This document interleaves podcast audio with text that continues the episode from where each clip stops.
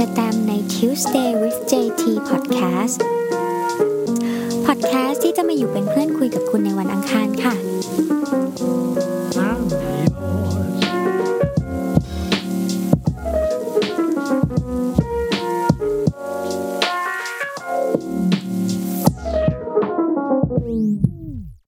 สวัสดีค่ะทุกคน อ่า ช่วงนี้ เออเรา ติดอนิเมะมากเลย คือ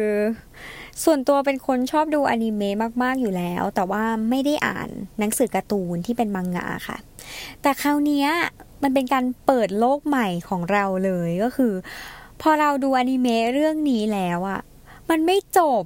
แต่ว่ามันมีหนังสือให้ไปอ่านต่อคือให้มีการ์ตูนที่ให้ไปอ่านต่อแล้วเราติดมาก เราติดถึงขนาดมันต้องตามไปซื้อต่อจริง ๆอะทุกคน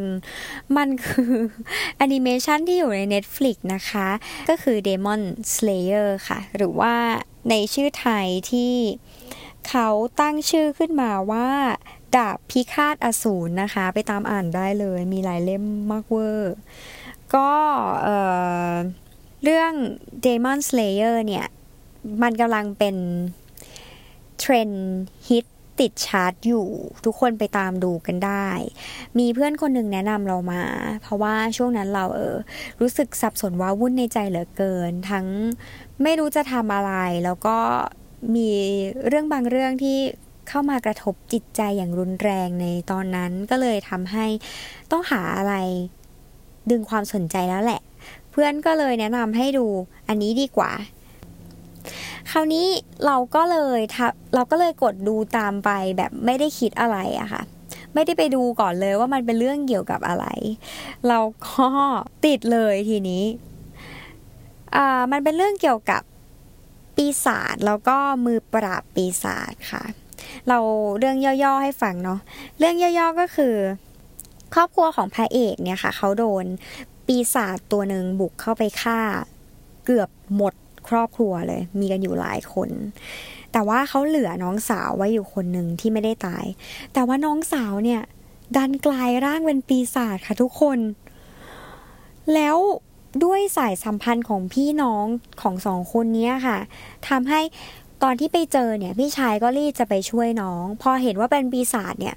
ด้วยความรักอะ่ะ ก็ไม่อาจฆ่าน้องได้อะก็เลยคิดว่าน่าจะยังมีหนทางที่จะทำให้น้องอะกลายร่างกลับเป็นมนุษย์ได้ก็เลยแบกน้องไป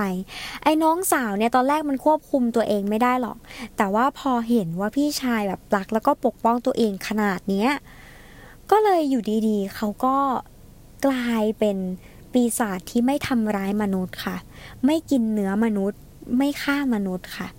ซึ่งก็เป็นความพิเศษของปีศาจ ตัวนี้นะคราวนี้หลังจากนั้นมันก็ดำเนินเรื่องไปไปมาไปเรื่อยๆ เอาถ้าในแอนิเมะที่เกิดขึ้นมันจะไปจบอยู่ที่ประมาณกลางๆ ของเล่ม 7 มังงะเล่ม 7อะต้องเล่าก่อนว่าพระเอกเนี่ยมีความสามารถพิเศษในเรื่องการดมกลิ่นค่ะ เขาสามารถได้กลิ่น ความจริงใจ ความน่ากลัว ความนั่นความนี่จากมนุษย์ แล้วก็ทุกสิ่งบนโลกได้ เพราะฉะนั้นเขาก็เลยสามารถแยกแยะ กลิ่นของปีศาจกลิ่นของคาวเลือดกลิ่นของอะไรได้ คราวนี้ด้วยความสามารถพิเศษนี้เนี่ยมันก็เลยถูกเอาไปต่อยอด ในการที่เขาไปฝึกเเขาไปฝึกเป็นมือปราบปีศาจเรื่องเนี่ยมันก็ดำเนินไปในการขั้นตอนในระหว่างทางในอุปสรรคในการที่เขา ฝึกวิธีที่เขาฝึกสุดท้ายเขาได้ไปเป็นมือปราบปีศาจจริง ๆ ด้วย แล้วเขาก็ต้องไปเจอปีศาจต่างๆ ถูกส่งไปทำภารกิจต่างๆ แล้วเขาก็ในระหว่างทำภารกิจเนี่ยเขาก็พยายามที่จะตามหาค่ะ ตามหาว่าเฮ้ยรู้จักกับปีศาจคนนี้หรือเปล่าที่เป็นคนมาฆ่าครอบครัวเขาเนี่ยเขาตั้งใจจะตามหา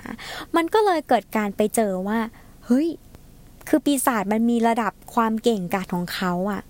เออ แล้วกลายเป็นว่าเขาเจอว่าไอปีศาจที่มาฆ่าครอบครัวเขาและสามารถทำให้น้องเขาเป็นปีศาจได้เนี่ย มันเป็นเดอะบอสเป็นตัวบิ๊กสูตรเป็นตัวใหญ่สูตรเออ แล้วเขาจะเข้าไปถึงปีศาจคนนั้นได้ยังไงล่ะ เขาจะสู้ไหวไหม เพราะว่าแสดงว่าพลังอำนาจของปีศาจตนนั้นจะต้องโหดมากเลย คราวนี้ในระหว่างทางของเรื่องเนี่ย เขาก็ จะได้ไปเจอกับปีศาจในในรูปในรูปแบบต่างๆ แล้วก็สตอรี่ของปีศาจต่างๆ คราวนี้มันก็จะมีปีศาจอยู่จำพวกหนึ่งที่เก่งมากเลย คือเหมือนมันมีวิชาเลือดปีศาจโอ้อันนี้ไม่รู้จะอธิบายทุกคนฟังยังไงเหมือน เหมือนแบบมันมันเก่ง advance กว่าปีศาจปกติ เพราะว่ามันถูกเพราะว่าเขาได้เลือดปีศาจที่แบ่งมาจากตัว boss เนี่ย แล้วก็เลยมีพลังมหาศาล แล้วเขาก็ adapt วิชาปีศาจนั้นอะให้มันมีกลไกที่ซับซ้อนมากขึ้น ไม่ใช่แค่เออปล่อยพลังฆ่าตาย แต่ว่าเขามีการแบบบิดเบือนพลังด้วย ว่าแบบเอ้ยจะใช้ในรูปแบบไหน แล้วก็โหดมากโหดขึ้นเรื่อย ๆ ในแต่ละคน แล้วปีศาจเหล่านี้เนี่ยเขาถูกเรียกว่าเหมือนจำจำคำชัดๆ ไม่ได้เป็นปีศาจ 12 ตัว เป็นอสูร12 ตัว ซึ่งปีศาจ12 ตัวนี้เป็นปีศาจที่มีพลังเกือบจะเทียบเท่าหรือว่าใกล้เคียงกับตัวเดอะบอสที่พระเอกตามหาอยู่ เออ คราวนี้ มันก็ต้องสู้กับไอตัวเจอปีศาจ12 ตัวนี้ก่อนแหละ แล้วการไปเจอปีศาจที่เป็นหนึ่งในไอ้สิบสองข้างขึ้นข้างแรมจันทราเนี่ย แค่หนึ่งตัวมันก็เอาชนะยากแล้วอะแล้วพระเอกก็เพิ่งเข้ามาเป็นมือปราบ แล้วก็โอเคพระเอกมีมี potential ที่จะสามารถเป็นเป็นมือฉมังของทีมได้ แต่ว่ามันก็ยังต้องฝึกอีกเยอะ คราวนี้ในจุดที่เราชอบเนี่ย ก็คือเรื่องของสตอรี่ของปีศาจด้วยค่ะ คือเขาไม่ใช่การ์ตูนต่อสู้ธรรมดาทุกคน เขาไม่ใช่การ์ตูนแบบ โอเคฆ่าแล้วคุณตายไปอะแต่เขาถูกสร้างให้เห็นว่าการเป็นปีศาจมันก็เจ็บปวด แล้วยิ่งเป็นปีศาจที่อยู่ในสิบสองคนนั้นที่โหดๆเนี่ยเขายิ่งเจ็บปวดเข้าไปใหญ่เลยเขามีสตอรี่ของการจอนเป็นมนุษย์ก่อนที่จะกลายร่างเนี่ย มันเป็นยังไงมา เจออะไรมา เออ ปีศาจมีความเจ็บปวดยังไง แล้วพระเอกก็เป็นหนึ่งคนที่ เมตตาแล้วก็มองเห็นความเจ็บปวดนั้นๆ คราวนี้ทุกคนต้องไปดูกันเองอะ่ะ เพราะว่าเดี๋ยวมันจะกลายเป็นว่านี่สปอยจะไปหมดแล้วนะเนี่ย คือคือคือเอาเป็นว่าพระเอกไม่ใช่เดอะเบสที่เก่งที่สุดของการเป็นมือปราบค่ะ แต่ว่ามันจะมีพวกมือปราบที่เขาเรียกว่าเสาหลักเอออันนี้น่าจะบอกได้นะ พวกเสาหลักเนี่ยก็คือจะเป็นแก๊งที่แบบ ก็คล้ายๆกันอะมีอาสูรสิบสองคนโหดๆด้านนี้ก็มีเหมือนกันมือปราบโหดๆณนะจบแอนิเมชันที่ดูเนี่ยพระเอกเนี่ยเขาก็ยังไม่ได้เป็นเสาหลักหรอกแต่ว่าเดี๋ยวเราก็จะต้องมาดูแล้วก็มาอ่านมังงะกันต่อไปนะคะว่า พระเอกจะสามารถเข้าไปเป็นเสาหลักได้ไหม หรือว่าจะมีพลังอำนาจที่โหดมาก ไปกว่านี้ได้มากแค่ไหน แล้วไปฆ่าเออเจ้าตัว the big boss ได้ไหมอะไรอย่างเงี้ยโอ้ยมันสนุกมากทุกคนนี่เรา เราติดมากจริง ๆอ่าส่วนเรื่องต่อไปเป็นแอนิเมชันเหมือนกันค่ะ ชื่อเรื่องว่า The Promised Neverland ก็อยู่ใน Netflix เหมือนกันทุกคนไปตามดูได้ เรื่องนี้เราไม่สามารถ พูดอะไรได้เยอะ หรือว่า spoil อะไรได้เยอะเหมือนเหมือนเหมือนอันแรกอะเรื่องนี้เป็นเรื่องที่เราดูแล้ว เครียดมากคือมันพ้นเขตของคำว่าการ์ตูนอะทุกคนคืออะพอเรานึกถึงการ์ตูนใช่ไหม เราก็จะนึกถึงอะไรที่แบบว่า ความเซเลอร์มูนความ Powerpuff Girls ความแอนิเมชันแบบกุ๊งกิ๊ง ไม่ได้เครียดมาก แต่คือ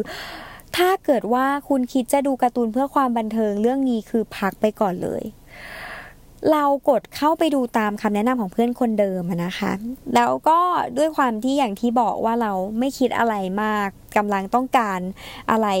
เพื่อเยียวยาจิตใจอยู่ ก็เลย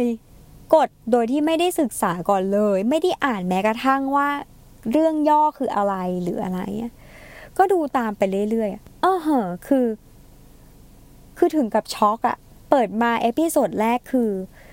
โอเค มันไม่ใช่ละคร เออ มันไม่ใช่การ์ตูน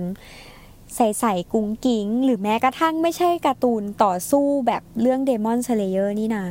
มัน dark มากทุกคน เอาว่าเราพูดได้แค่ว่าการ์ตูนเรื่องนี้มันเป็นเนื้อเรื่องประมาณว่าอะมันเป็นมันเปิดเรื่องมาด้วยการเป็นบ้านเด็กกำพร้า แห่งหนึ่งที่เออมีเด็กตั้งแต่เนี่ยทารกเด็กที่โตสุดของบ้านนี้คืออายุ 11 ขวบ แล้วในในบ้านแห่งนี้เนี่ยก็ถูกเลี้ยงมาโดยมาม้าเออมาม้าคนหนึ่งก็คือเป็นเป็นคุณแม่ผู้เลี้ยงดูเด็กๆทุกคนน่ะนะคะ ก็ดูน่ารักปกติธรรมดา ดูแบบว่าโอเคมีความเมตตา ในทุกๆ 2 เดือนหรืออะไรสักอย่างเนี่ย มันก็จะต้องมีเด็กที่ถูกอุปการะออกไปเลี้ยงดูใช่ไหมคะ แต่ปรากฏว่าวันหนึ่งเนี่ยที่มีเด็กคนนึงเนี่ยต้องถูกออกไปอุปการะเลี้ยงดูเนี่ยเขาลืมตุ๊กตาไว้ ไม่ได้เอาไปด้วย แล้วไอ้เจ้าตัวเอกคนหนึ่งในเรื่องเนี่ย ก็เลยรีบวิ่งเอาตุ๊กตาจะเอาไปให้เขาที่หน้าประตู แต่กลับไปพบความจริงว่า เด็กคนนั้นถูกฆ่าตายไปแล้วคราวนี้ช็อกเลยค่ะ หลังจากหลังจากฉากนั้นคือช็อกไปเลย ก็คือเพราะว่าเราเองก็ได้รู้ความจริงไปพร้อม ๆ กันกับเด็กคนนั้นว่า อ๋อ แท้จริงแล้ว แท้จริงแล้วสถานเลี้ยงเด็กกำพร้าแห่งเนี้ย ไม่ได้ส่งเด็กออกไปให้ผู้อุปการะ แต่จริง ๆ มันคือฟาร์มปศุสัตว์ฟาร์มค้ามนุษย์อะค่ะ เด็กเหล่านี้ถูกเลี้ยงเอาไว้เพื่อเป็นอาหารอะแล้วเป็นอาหารให้กับยักษ์ที่อยู่ข้างนอกเออมันเป็นสัตว์ประหลาดอะนะ แล้วก็มันถูกวัดกันด้วยสมอง เท่าที่เราเข้าใจคือยิ่ง ยิ่งฉลาดยิ่งมีศักยภาพมากแค่ไหนก็คือเป็นอาหารรสเลิศเป็นอาหารที่ได้ราคาสูงมากที่สุด แล้วก็เป็นสินค้าชั้นดีในการส่งออกไป เออ มันดาร์กอย่างนี้ แล้วเด็กอะที่ไปเจออายุแค่สิบเอ็ดเองทุกคน แล้วก็ยังมีเด็กที่เด็กลงไปกว่านั้นอีกอะคราวนี้ การเจอสิ่งที่โหดร้ายในวัยเท่านั้นน่ะ แล้วเขาต้องมาคิดหาว่า อ้าว แล้วเขาจะทำยังไงดี เขาจะพาทุกคนรอดไปยังไง แล้วการที่พบความจริงว่า เฮ้ยมาม้าที่ดูแลเขามาตลอดตั้งแต่เล็กอะ่ะ กลายเป็นคนขายเขาหรอ เอามาม้าที่รักเขาเลี้ยงดูเขามากลายเป็นว่า เฮ้ย จริง ๆ แล้วไม่ใช่เป็นแค่คนแบบ คนเลี้ยงสัตว์อะ่ะ มันเลยแบบ โอ้ ทุกคน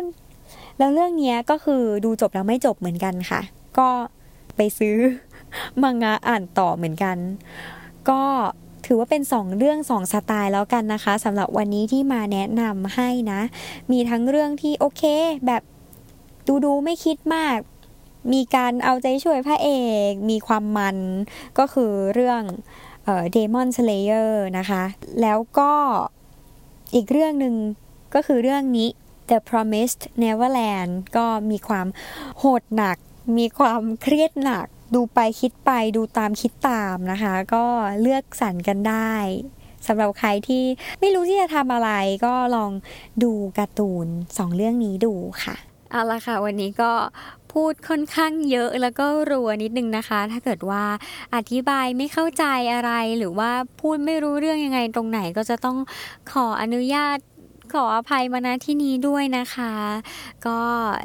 ไว้อาทิตย์หน้าเดี๋ยวจะหาเรื่องอะไรสนุกๆมาเล่าให้ฟังกันต่อค่ะสำหรับวันนี้ไปก่อนนะคะ พบกันใหม่ episode หน้าใน Tuesday with JT ค่ะ